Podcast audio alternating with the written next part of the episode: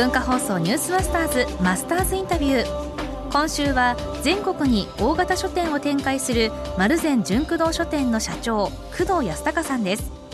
1976年に純駆動の1号店を神戸市三宮にオープンした工藤さんですが最初の3年間は大赤字。5年目にようやく黒字化したといいます。どうやって赤字を脱出したのか。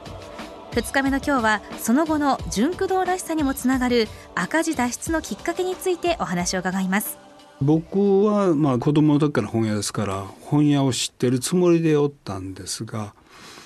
実はその300坪以上の大型店と自分がその5歳の時から始めた本屋っていうのは20坪ぐらいですから、うん、小型店と大型店の大きな差っていうのは小型店では週刊誌とかね、はい、漫画とか、まあ、当然雑誌がメインの売り上げなんですが大型店はもう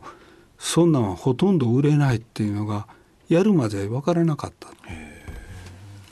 だから初めはその大型店にね「週刊明星」とか今ご存知ないでしょうけど「プレイボーイ」とかっていうその週刊誌を200冊ぐらい積み上げて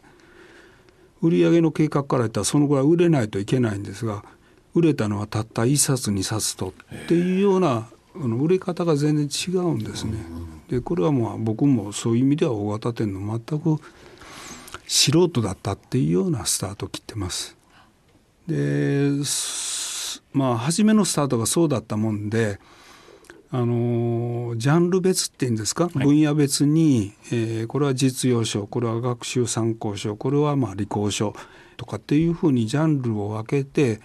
まあ、20人ぐらいにその分野を分けて、えー、分野分野で一つの本屋を持って、勝手に仕入れて勝手に揃えてくれというわうに、えー、まあよく言えばその。権限以上っていいんでしょうか、はい、みんなに勝手にやってもらったら徐々に良くなってきて社員からすれば自分たちも自分が揃えて、えー、メンチンで置いてみたら手に取ってくれて買っていってくれたっていうなんかすごく面白いと、まあ、そういうのでこう本屋の面白さみたいなのが、まあ、社員が分かっていてそうするとお客様から教えられて、うん、あんたこの本の横にこれを置いてるのおかしいんじゃないのっていうのは向こうの方が専門家ですよね、うん、弁護士の先生が来られたり、大学の先生が来られたり、この本ではちょっと物足りんなって言ったらどこに行ったらいいんですかって言ったら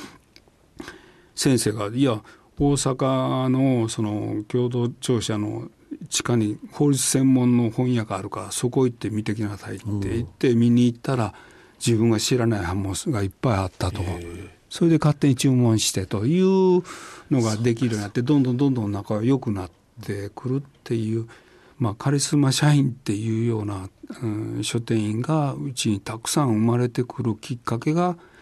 その社長が現場を何も知らなかったからなったのかなっていう変化がその5年間にあったのかなと思いますね。マスターズインタビューの中でも完全なレアケースでございます。社長が社員すべて権限移譲して自分たちの売り場は自分たちで仕入れて自分たちの専門知識で売ってくれみたいなことになったら会社が黒字化したっていうんですよね。まあやっぱ専門職強い。本だからこそできた。技だと思いますね、